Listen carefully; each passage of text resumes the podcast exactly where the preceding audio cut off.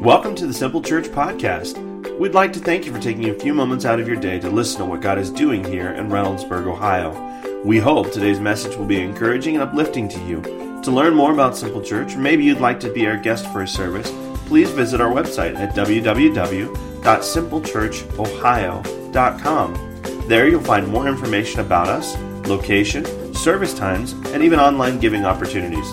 And now, here's today's message.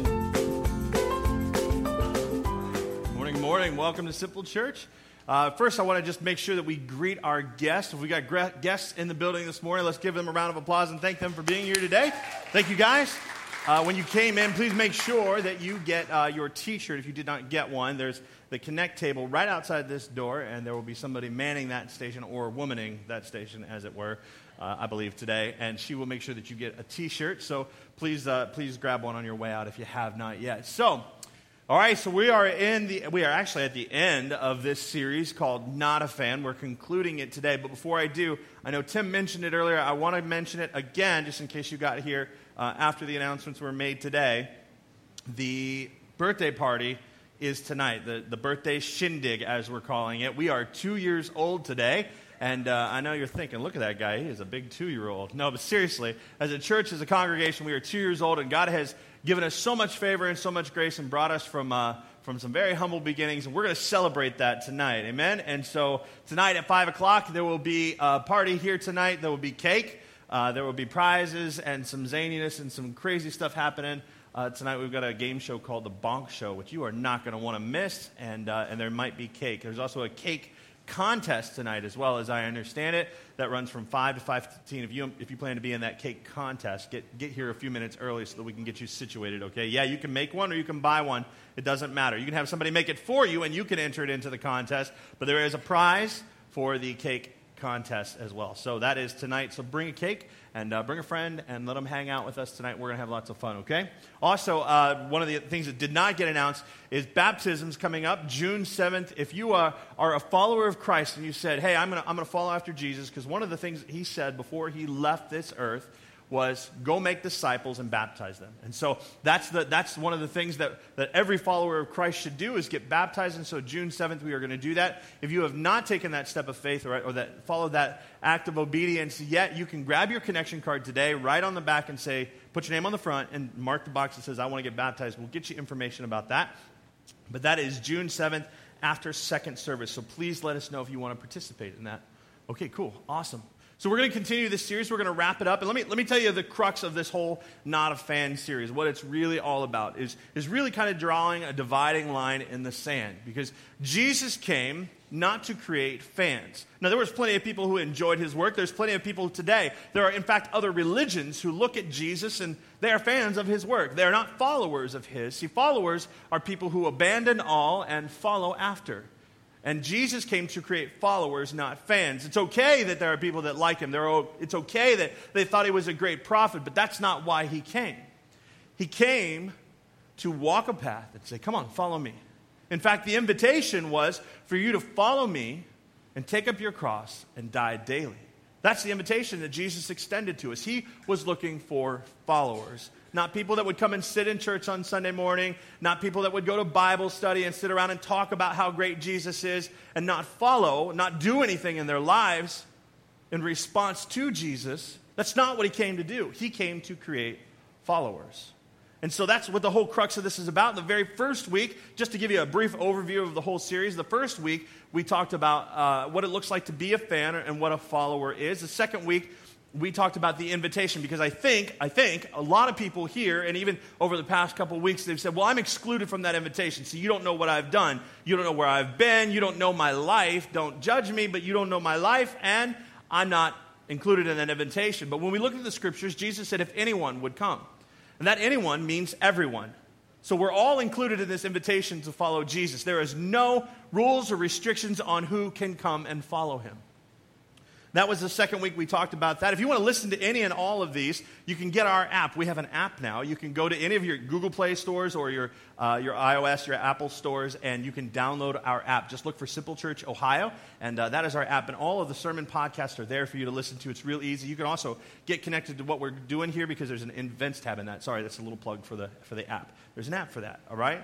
But you can listen to them also. The third week, we, uh, we talked about intimacy because there is a call as a follower to be intimate, to be honest, to be revealing with God. That's what he called us to do. And so we explored the subject of intimacy. That's into me see. See, God knows us intimately, and he invites us to know him the same way.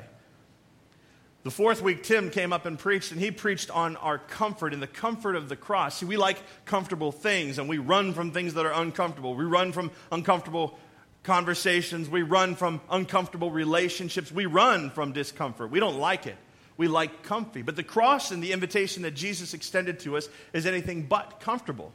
Anything but it, because the cross during that day, if you were around during Jesus' time, you would have known that the, the cross was a sign of shame, was a sign of pain, was an invitation to be cursed and to be rejected by all and to die a brutal death.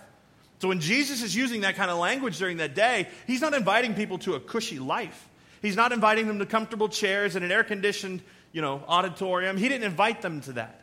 He invited them to take up a cross and to follow him. And that oftentimes isn't comfortable. That means we'll have to humble ourselves. That means that we'll have to do things we don't want to do, like forgive people who have wronged us when they don't deserve it and haven't said, I'm sorry.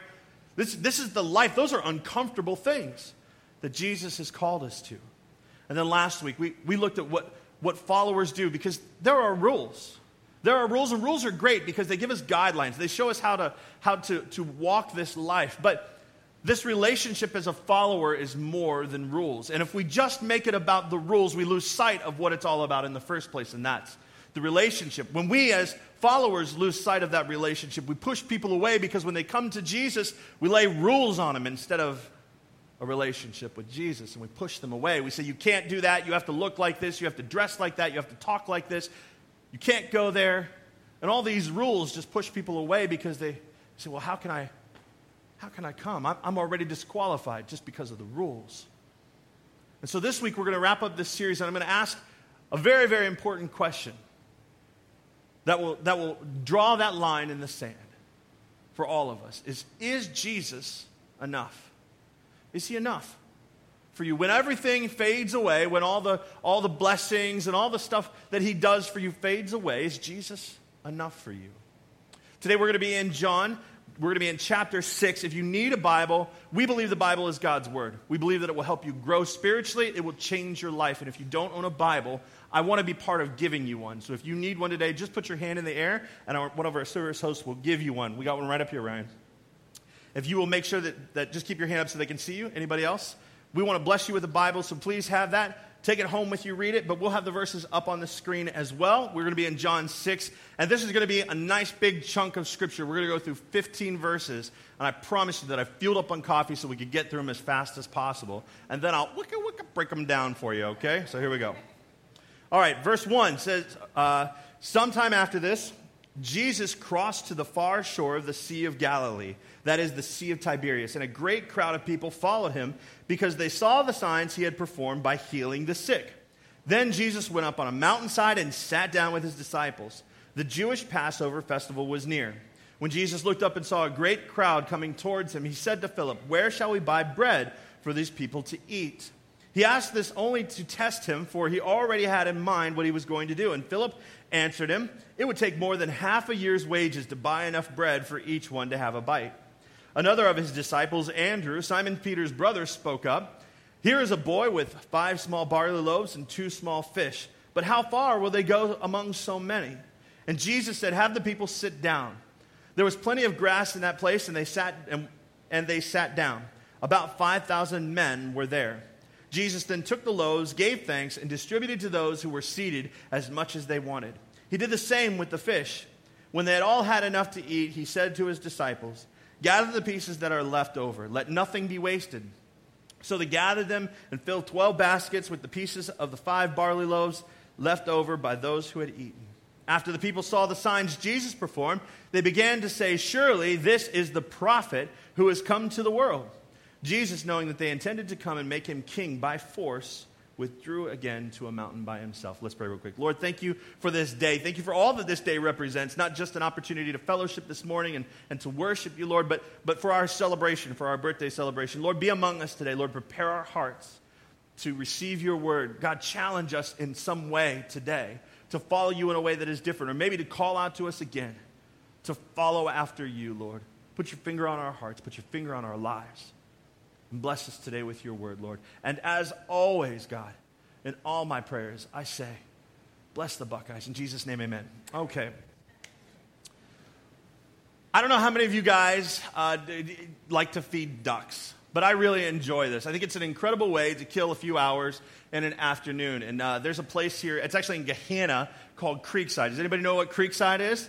Creekside is this great little place. If you've never been before, uh, where it's got a lot of shops and ice cream parlors and coffee shops and little boutiques all along, um, of all things, a creek. And that's why it's called Creekside. And so when you go there, uh, you can walk Creekside, and there are lots of ducks in the area. And uh, we decide to go there anytime we've got like a bag of moldy bread. Like we just forgot that this bread existed, or maybe it fell down in the pantry and we find it. It's like, you know, let's not throw it away. Let's go feed the ducks.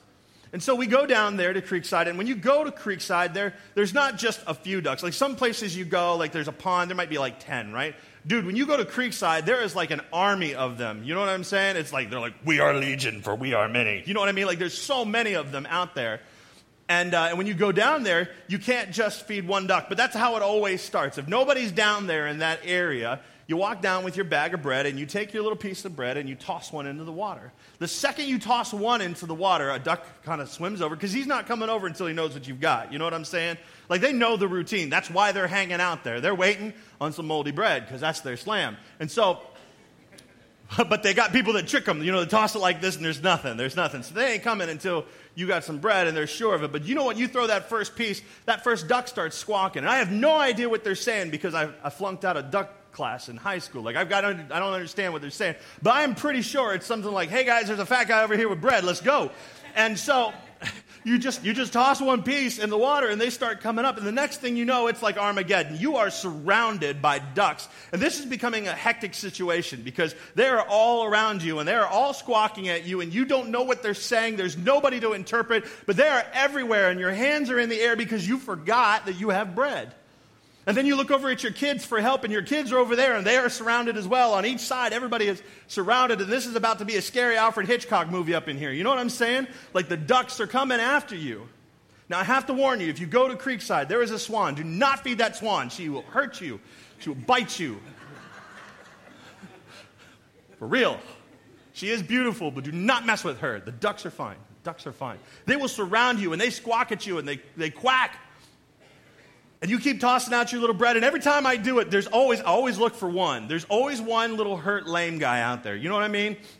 Like the other day when we were there, there was a duck, he had like no foot. You know what I'm saying? Like he had a stub. And I was like, oh, come here, little buddy. And you toss him something, and the other ducks dive in front of him. Now, I have no idea how this duck in particular, who's lame, is so fat, but it's probably because he utilizes that. You know, he's like, dude, watch this. I'm going to hack my foot off. I'm going to get all the bread. People are going to be feeling bad for me. You know what I'm saying? Like this guy's living a cush life. Either that or it's because he can't exercise. I mean, because let's be honest, when he goes swimming in the water, all he does is swim in a circle. Oh, poor guy. See what I'm saying? It works. You just want to toss him all your bread, so you stomp at the other ducks and they run, and you just toss that little guy, and he's just eating and loving it. It's great. But there's something that shifts. There's something that shifts, and I think my favorite comedian, Mitch Hedberg, nailed it on the head. He said, I find that a duck's opinion of me is greatly influenced over whether or not I have bread. And that's true. It's true. Because the moment you run out of bread, you expect that, dude, like I just fed you. Come here, little duck. Come here. Come on. Let me pet you on the head. And they turn tail and run away. They want nothing to do with you the second your bread is gone. Period. All done. That swan, she will still come after you, though, so do not mess with that chick. I'm just telling you. But I think that's what's happening here in this story. I, th- I think that's what we're going to see play out because, see, the people, they follow Jesus all day long. Here's what's happening Jesus is at the height of his career. Everybody's tweeting about Jesus. They're periscoping him. Like, guys, you got to check this out. Look, Jesus is walking on water. He's healing the blind people. All this guy, he used to not be able to walk. He's laid here for 20 years, and now this dude's carrying his mat and walking. You guys got to see this. You know what I'm saying? Like, they're, they're, I don't even know how they're with Jesus. Don't they have jobs? There are 5,000 men following Jesus. And it's more likely that it's like 15,000 people because they only counted the men. Where are the women and the children? They're with them. And none of them have a job to go to, or did they all text off work that day? I have no idea. But Jesus is so popular that these people have abandoned everything and have followed him out to this hillside. And he's been teaching, and they're inspired and they're excited. And now Jesus is getting ready to do something incredible for them. And they don't even know it. And so Jesus is on the hillside and he goes up on the mountainside and he looks out. Now, I don't know about you, but every time I read my Bible and I see where it says that Jesus saw, I draw little eyeballs in my Bible because there is something that Jesus saw that shifts what he does next. See, Jesus was sitting on a mountainside with his disciples, but Jesus looked out and he saw the people, and something's getting ready to shift. Oftentimes, the, after those verses, it's followed up with, and he was moved by compassion. He was moved to do something by what he saw. And so I wondered, what did Jesus see? What did Jesus see? And so I have to think in my head, what would be happening with me if I was one of the people in the audience that day? Well, if I had abandoned everything and left my job and was following after this dude, I would have probably forgotten to eat at some point in time right? Like you watching miracles happen, like, dude, you're just awestruck, and so many people are commenting on your Facebook, and you're commenting back, and like, you got no time to eat. Ain't nobody got time for that. Jesus is here. And so maybe you've forgotten to eat, and that's what's happened in this crowd. They've all forgotten to eat. In fact, they kind of wandered after him like a duck does when you got bread and you start tossing and you walk away. They, they kind of follow you. They forget where they're going. They abandon what they were doing. Forget the fact that they had a plan to kill that swan. You've got bread, and they're following. And I think this is what's happening. And so the people are, are now hungry. Jesus sees them. And he turns to his disciples. He says, What are we going to do? And Andrew answers him first of all, or is it Andrew? It's Philip. Philip answers him first and says, what, what do you want me to do? This is not our problem. We packed for 12. You know what I'm saying? Like, that's it. We've got, a, we've got peanut butter and jelly. We got some sun chips, but we only got enough for 12. But they don't even offer that up. Philip just says, we, we, we don't have enough money to even buy them food. It would take us over a year or over half a year salary to pay for 15,000 people to eat. And so he's just being realistic with Jesus. But then Andrew, Andrew speaks up. And now I'm not really sure Andrew's tone here, okay? I'm not really positive exactly what he was what he was implying when he says this, but Andrew walks up and he says, "Well, here is a boy with 5 loaves and 2 fish." Now, the way you understand this or the way you interpret this has nothing to do with your salvation. But I think, I think Andrew was being sarcastic. I think at this point he would have been just like everybody else in the crowd. He's a bit hangry. That's like hungry, angry. You know what I mean? So hungry that you're there, just like irritated. And at this point, he forgets that he's talking to the King of Kings and the Lord of Lords, and he goes, How about this guy? He's got five loaves and two fish. You know what I mean? But other people, the way they interpret this is that Andrew came to Jesus with expectancy. Like, hey, check this out. This is what we've got. What are you going to do? Like, you know what I mean? Like, he knew. So I'm not really sure how you would interpret that. I think it's the sarcastic, but if you want to go expectancy, that's fine. It won't matter. Your place in heaven is not altered by how you believe this happens, okay? But just know that you can see it a couple different ways here. And I want you to see it my way because I think it's hilarious. Anyway, so he gives them the five loaves and the two fish, and Jesus doesn't disappoint. He's been doing miracles, and that's why these people have been following, but they've been doing them for other people. And now Jesus is getting ready to do something for all of them. So he takes the bread and he blesses it and he breaks it and he hands it out to the disciples. This is important that you don't miss this because oftentimes I think we think that he broke it, and as he's breaking it off, the miracle is happening in Jesus' hands. But it's not. He puts it in the hands of his disciples, his followers, his apprentices, and says, Go give it to him. So he breaks off a chunk of bread. Maybe he gives, I don't know, let's go modern day context. Maybe he gives Peter three Ritz crackers. And Peter walks out. He's got, okay, so there's 12 of them, 15,000 people. I don't even know what that math is, but like, what is it, like a thousand something a person? So he's got a thousand people he's got to see, and he's got three Ritz crackers in his hands. So I'm going to go up here. I'm going to give you one. That means I got two more people to see. Well, I still got three. Let me try that again. I got three Ritz crackers. I'm going to give you one. I can see two more. I got two more. I've still got three. Hang on a second. I've got one, and I've got three. And he, it continues to multiply in his hands. That's the miracle. Could you imagine that happening to you? I would be freaking out. That's like the greatest magic trick ever. Like, come on over and see the show, kids. I'll feed you too. Come on. Forget that fish stuff. Carb City over here. That's what we're doing. Ritz crackers. Could you, like, really, I, my mind would be blown. I'd be like taking selfies with it and everything. Like, check this out Instagram video. I have three, I give them one. I still got three. This is nuts, guys. Y'all need to wake up this morning. I am way too hopped up for you people.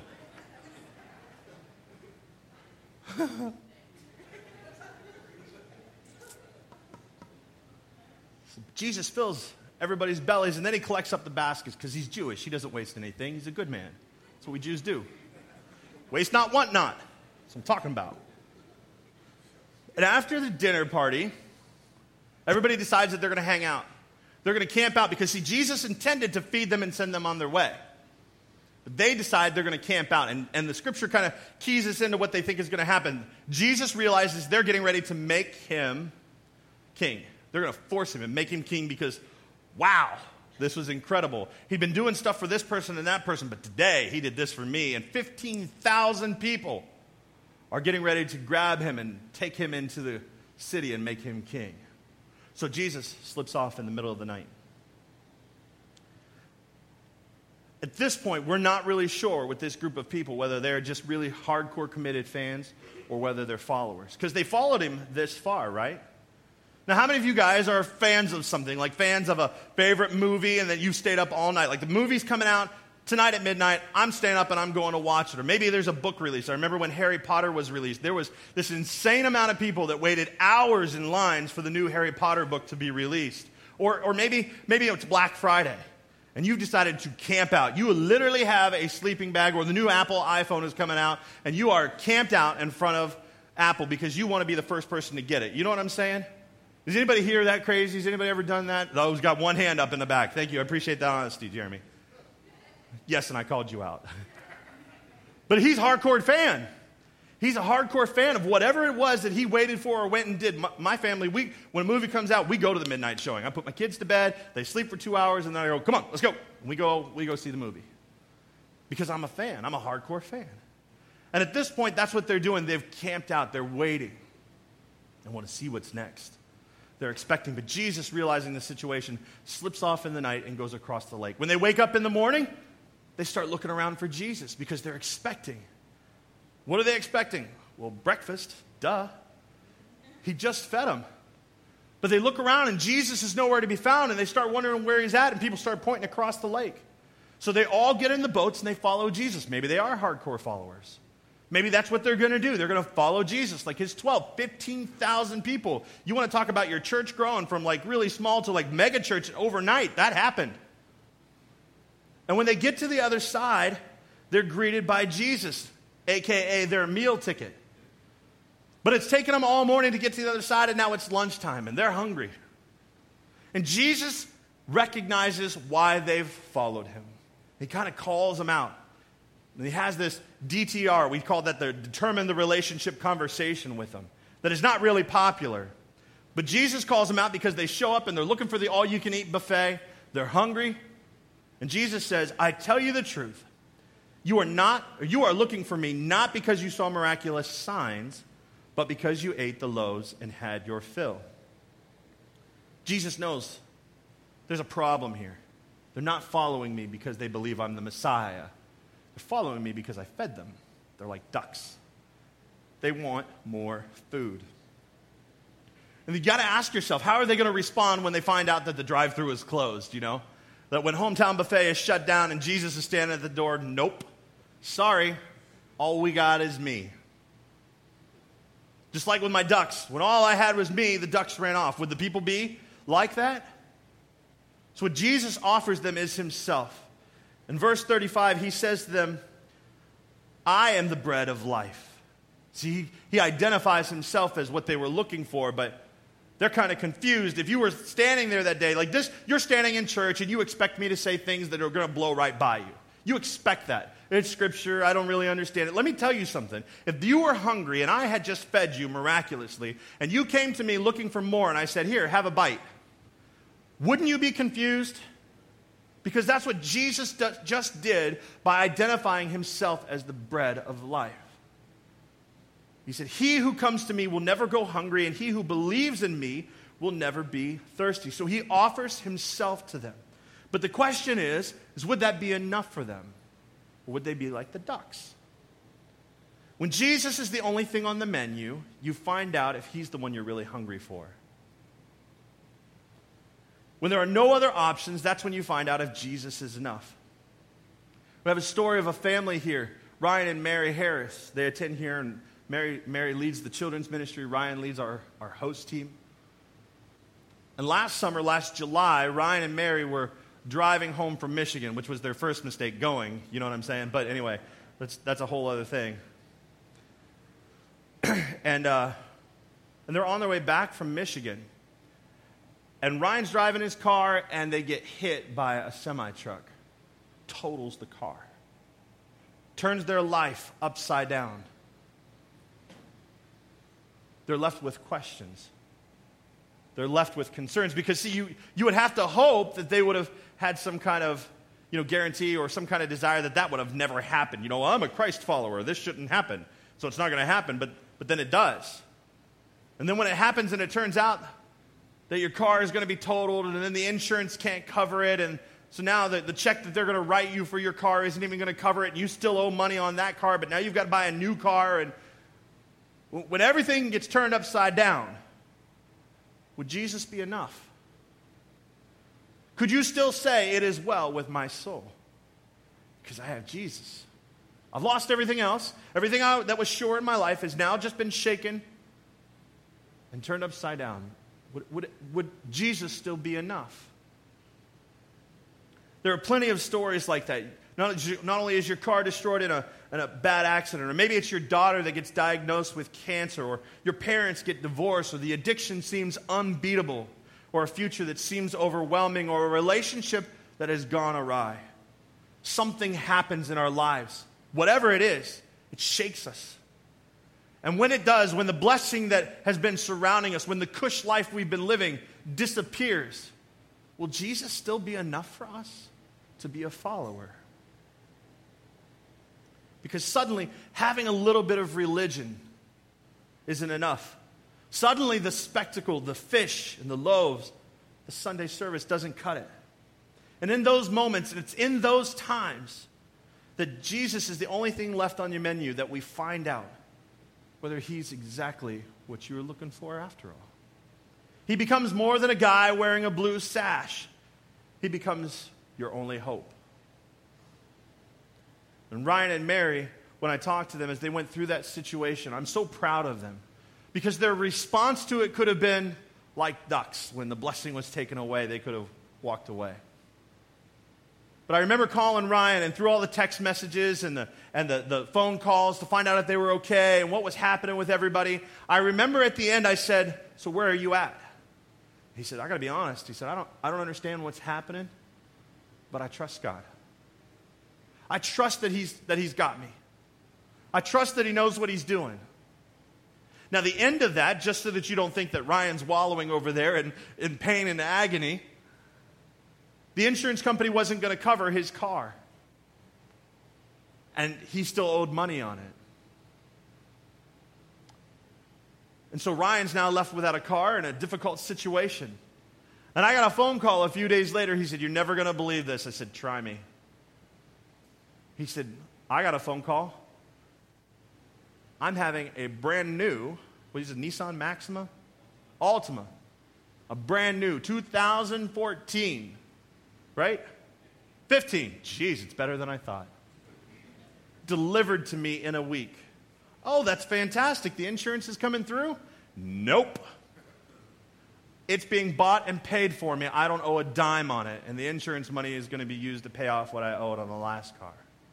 See, when we trust God in those moments, He comes through. But Jesus has to be enough for you. Will Jesus be enough for you? And so, in this verse, in chapter 6, the crowd has to decide at this point. They're brought face to face with a decision Will Jesus be enough? Are they just hanging around for the perks? Or are they really all about the relationship? Because you have to imagine that Jesus has, at this point, formed a relationship with them. Some of the people in the crowd are possibly people that he healed or family members of people that he served and, and blessed.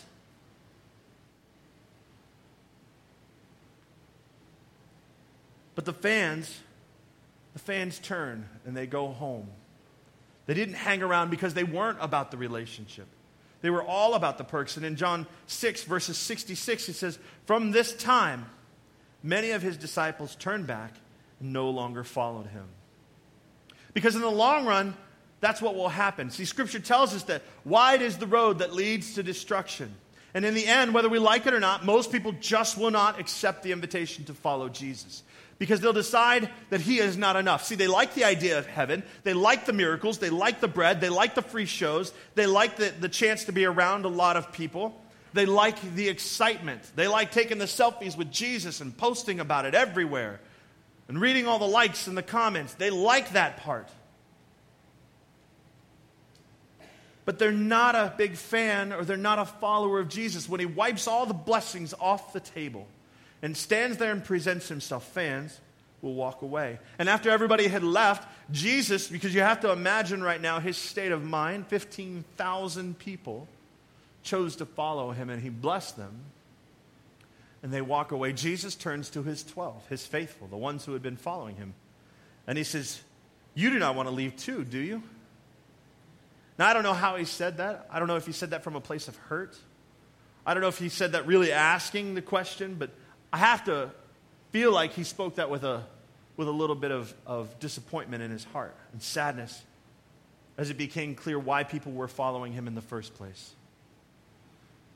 Can you imagine his state of mind?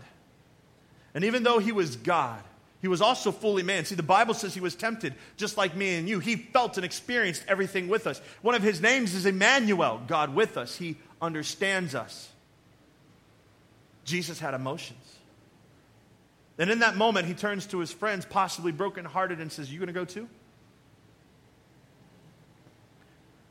Let me put you, put you in where he's at. How would you feel if you went out on a date with somebody? And maybe you've done this before, so you know exactly how it feels. You go out on a date with somebody and you pay for dinner. You go see a movie, you pay for the movie, and you pay for the popcorn and the Pepsi, and you have a great night. You say your goodbyes and you call the next day and say, Hey, I had a great time last night. You want to go out again? And the person goes, Yeah, absolutely. So you go out again, you go to dinner, you pay for dinner. There's maybe even a carriage ride home, and you pay for that. And they're loving it. They're having a great time. And so you go on date after date after date, and you're really enjoying this, paying for all of it. And, and they're just enjoying it and loving it and loving you, and lots of laughs. And you decide we're going to have a special date. We're going to go for a walk in the park. And so you take them and you walk them through the park and you sit down with them on a bench. And you start talking to them. You start sharing your heart. You start telling them how you feel about them. You start sharing where you'd like the relationship to go. And at the end of you sharing, they look at you and go, Is that all? Like, we're not going anywhere tonight? Like, this is it? This is all we're doing? Like, there's, you're, nothing? In that moment, wouldn't you realize that the only reason they've been with you the whole time was because of you were paying for everything? That's a, that's a hurtful place. And that's the place that I, I really believe that that Jesus was in. So he asked his disciples, the men he's grown closest to, whether or not they'll leave. What his most devoted disciples leave when things got a little tough, when the teaching was a little rougher than they had anticipated? Or would they be willing to stick around and hang out with Jesus? In verse 68 through 69, we get the answer to that because Simon Peter answered him and said, Lord, to whom shall we go? You have the words of eternal life. We believe and know that you are the Holy One of God. See, because when you really know Jesus is Lord, you, you don't want to leave him. If you really believe that, see, that verse says that we know and believe. They knew something and believed something that the 15,000 did not. See, it was great to go, hey, check it out, new King of Kings, hashtag Messiah, hashtag possibly, hashtag question mark. They weren't sure. And so they were offended and they left when there was nothing left but Jesus. But the disciples, they believed something different. And because they believed something different, their behavior was different. They said, Where else are we going to go? Who could lead us like you do? Why would we want to be with anybody else? Because you need to understand that up until this point, there are plenty of people that had showed up and claimed to be the Messiah. They had either been killed or died and were not the Messiah. And so there had been plenty of other opportunities throughout history because the Jews were waiting and looking for a Messiah. They were waiting for one. They believed this was the Messiah. The disciples did. Because, see, fans, they'll bail on Jesus when his teaching gets difficult. When he asks them to sacrifice, when he asks them to take up their cross, when he asks them to die to themselves, fans take off. And I don't think they do that just because they prefer comfort. I think they do that because they didn't believe the way the disciples did. They did not believe that Jesus was the Lord. If they were guaranteed a ticket to heaven, if they had full assurance that Jesus was the Son of God, like you know like a, the sky had broke forth or somebody had came to him and said and god had just like sent angels and said hey this is the son of god. In that moment the 15000 maybe they would have believed but none of that happened for them that day. And none of that ever happened for the disciples either. But if god did that we'd all believe like if he if something crazy happened right now and said jesus is lord anybody here who is still a doubter you'd believe right you, something miraculous happened, like some kind of something nuts.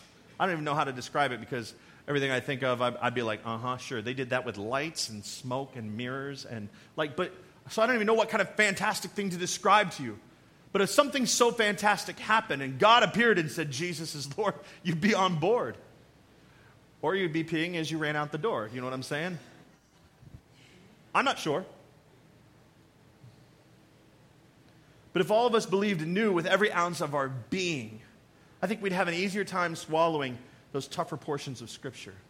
I think if all of us knew and believed the way the disciples did, I think that we would be willing to stand strong for God's teaching on sexuality when it came up at the water cooler, when the subject came up with our friends and our colleagues. I think if all of us knew and believed that Jesus was Lord, I think we'd approach sharing our faith in a completely different way. See, I don't, we don't know the way we wish, so we don't believe the way we should. I'm going to say it again because that's kind of a, a funny, funny phrase. We don't know the way we wish, so we don't believe the way we should. See, we wish that we could have it all laid out. We wish that God would write it in the sky or give us a vision, speak audibly to us. We wish that He'd send an angel and tell us for sure that Jesus is Lord. But, but life's not like that. We don't get that opportunity. The disciples didn't have that opportunity, but they had to come to a place where they would choose to believe. They said, We know and believe that you are the Messiah. Choosing to know and believe is a choice that we have to make. Just like the disciples made. Because if we would believe with the same fire and passion the disciples did that day, I think, I think that our lives would look completely different. Don't you? Like, if we really believed, we would behave different. We'd manage our finances different, our relationships different, our lives, our jobs different. We would live different. In the end, it comes down to whether Jesus is enough for you. And it comes down to whether or not you'll choose from moving from being a fan to being a follower of Jesus. I mentioned uh, before, as we were doing this series, this series is based on a book called Not a Fan by an author out of Louisville. No, it's not right. You have to say, whoa, whoa, like you got marbles in your mouth. And as we close this, this series, there's a video message that he has for us, and I'd like to share it with you now, and then we'll, we'll close for the day.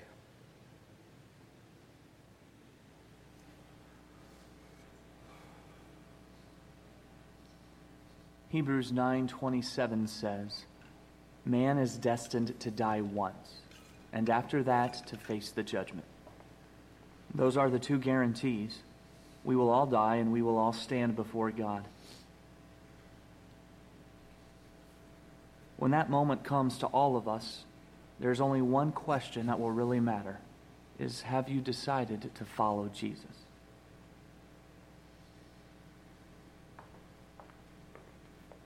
If I could, I would ask you that question differently because it's very personal.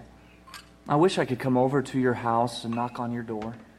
Hopefully, I could talk you into letting me come in and sit down for a few minutes. And I would want to sit across the kitchen table from you and look you in the eye and ask you this question. I know that when you hear me ask, Have you decided to follow Jesus? Many of you quickly nod your head yes and say, Yeah, I'm a follower. But why do you say that? Because I'm not asking if your parents were followers. I'm not asking if you've prayed a prayer. I'm not asking if you say grace before meals or if you come to church.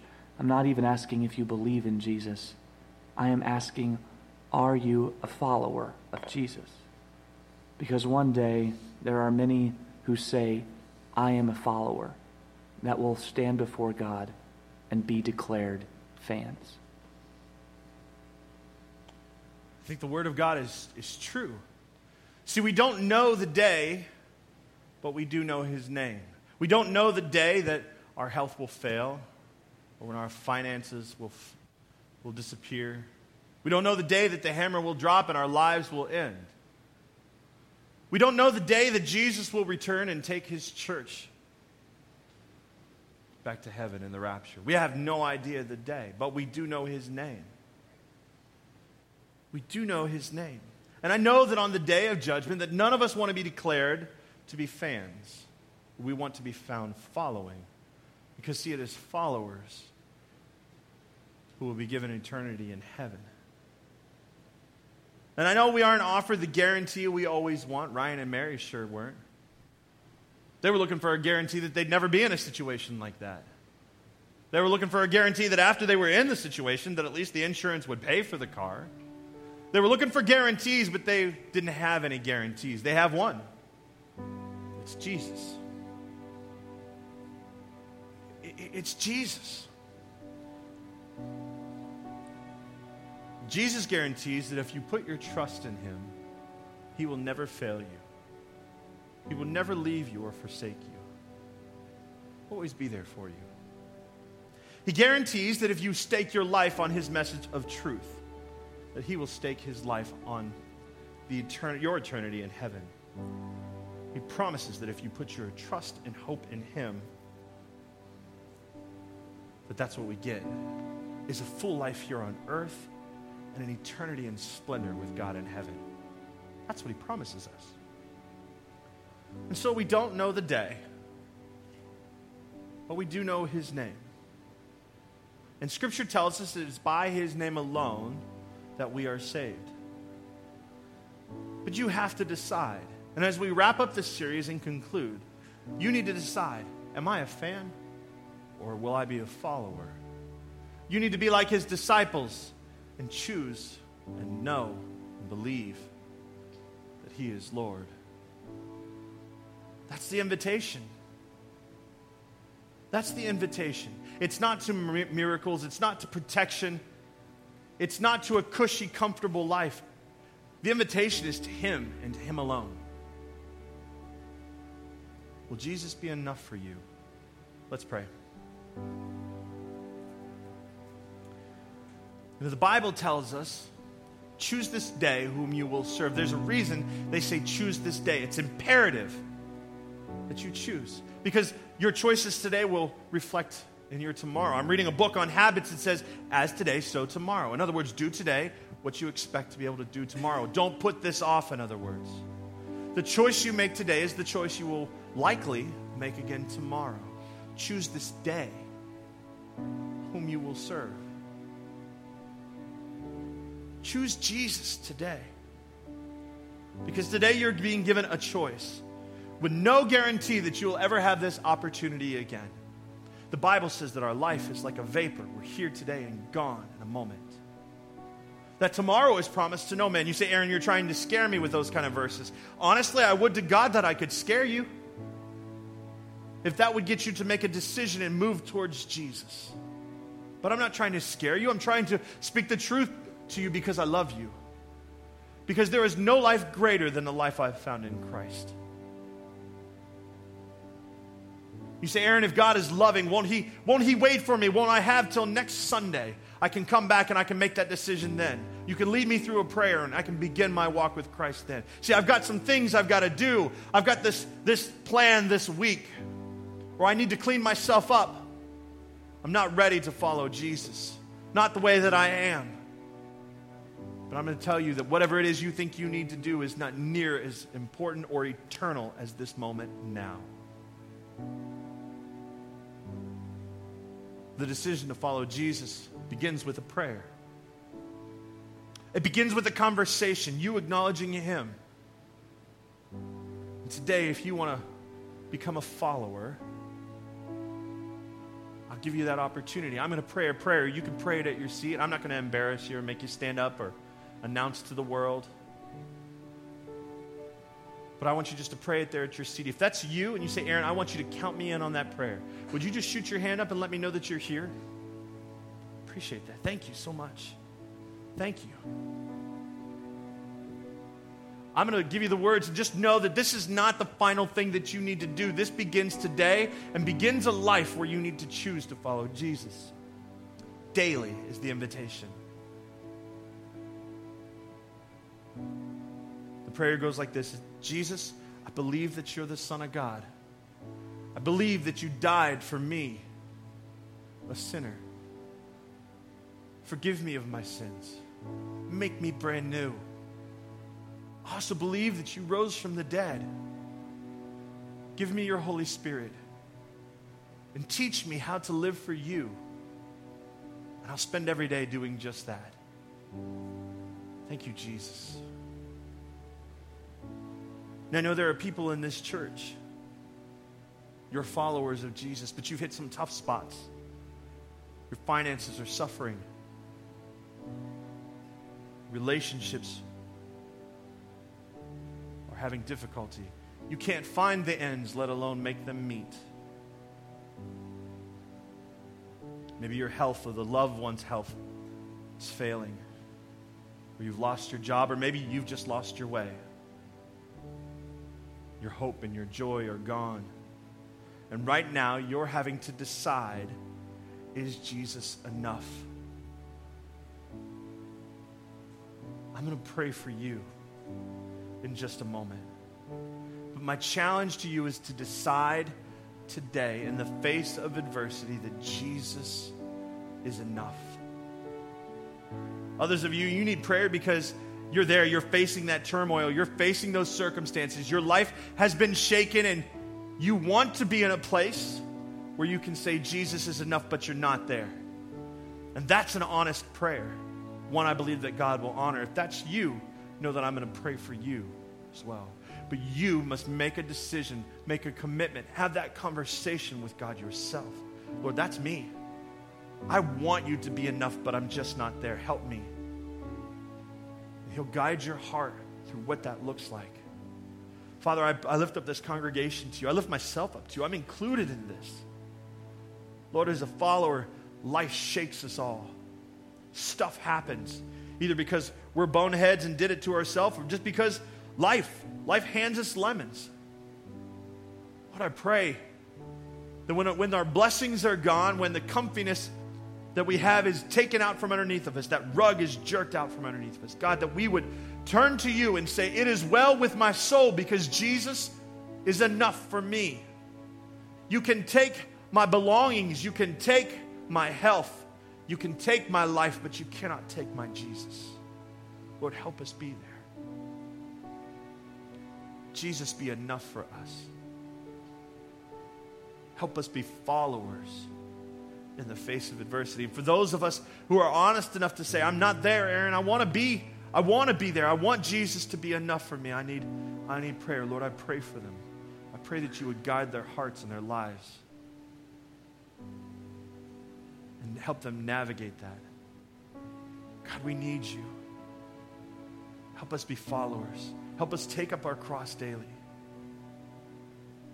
Help us follow after you, Jesus. It's in your name I pray. Amen. At the end of every service, I offer an opportunity for you to reflect. This is followers do something. We hear God's word, and we need to respond to it. You maybe just said, Hey, I just said yes to Jesus for the first time or the hundredth time. Grab that connection card out of the seat in front of you. Put your name on the front, mark it on the back of the card, and say, I'm a follower of Jesus today.